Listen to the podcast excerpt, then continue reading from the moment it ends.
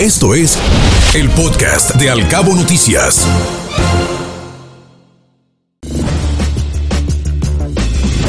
El Universal.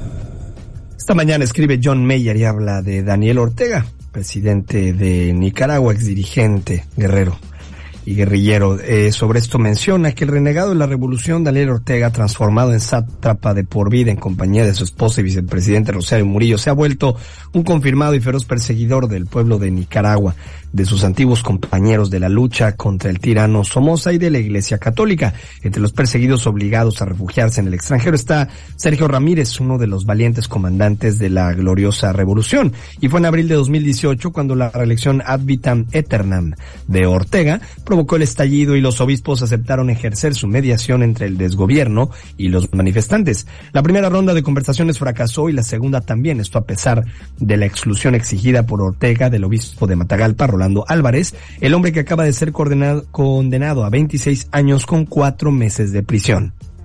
Daniel Ortega, en un discurso que duró una hora, afirmó que la condena se debía a la culpabilidad del obispo en conspiración contra la integridad nacional, propagación de falsas noticias, alta traición, antes de decir que el criminal es un loco, extravagante, energúmeno, desequilibrado. Y todo, todo eso ocurrió porque el obispo se atrevió a negarse a subir al avión que llevaba al exilio 222 presos políticos a los cuales una rapidísima reforma legislativa permitió quitarles la nacionalidad nicaragüense, los derechos cívicos y la posibilidad de volver algún día a Nicaragua. El obispo estaba haciendo cola con los demás presos cuando se dio cuenta de qué se trataba y en efecto se negó a subir al avión. Rebelión imperdonable. Jack Rogosinski, nos informa que el gobierno español ofreció enseguida la nacionalidad a los exiliados y se pregunta por qué. A diferencia del presidente chileno, el gobierno de México guarda silencio. Lo mismo se preguntan muchos. Milenio.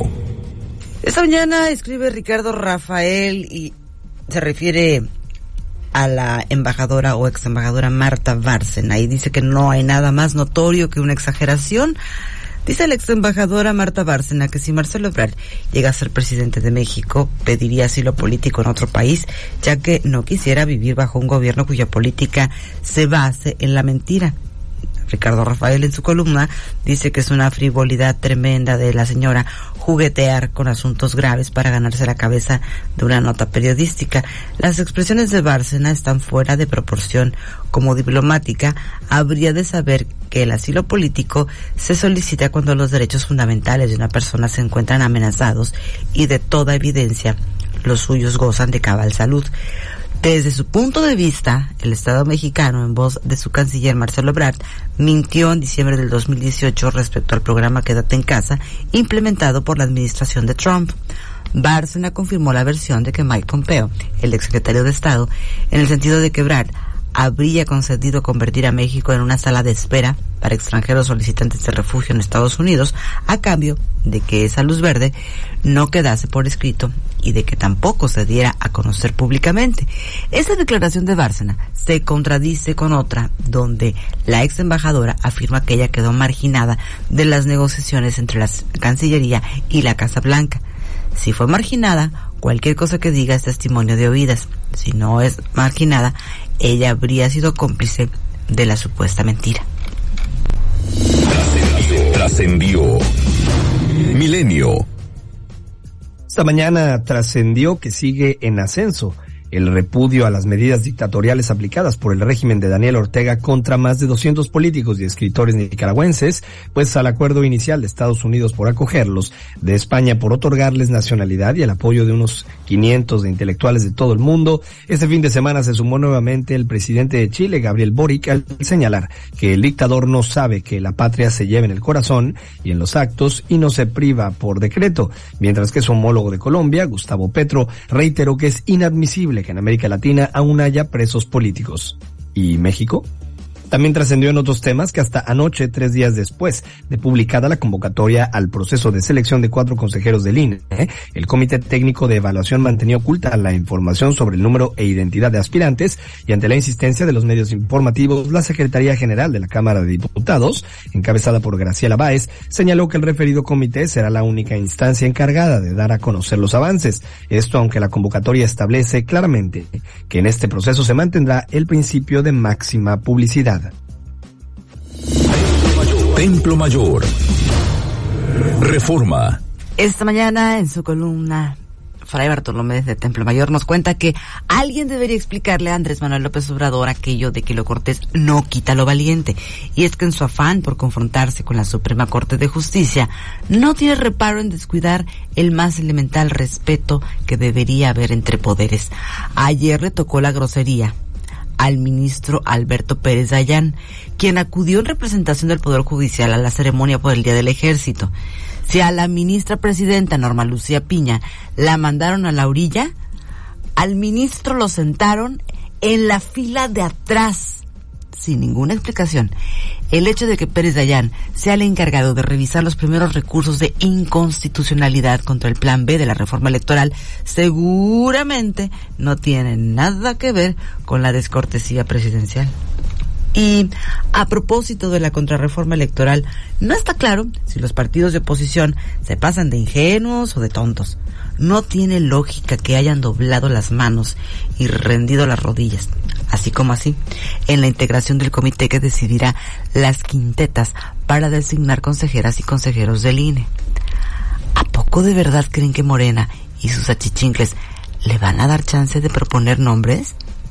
¿En serio, a estas alturas del partido, todavía creen en las promesas de la 4T? Basta con escuchar a Dan Augusto López para saber que al gobierno no le interesa ni tantito llegar a acuerdos. Van a hacer las quintetas a su gusto, pasando por encima de cualquier consideración ética o profesional para luego llevarlo a la tómbola de la insaculación y que sea lo que el señor, el presidente quiera.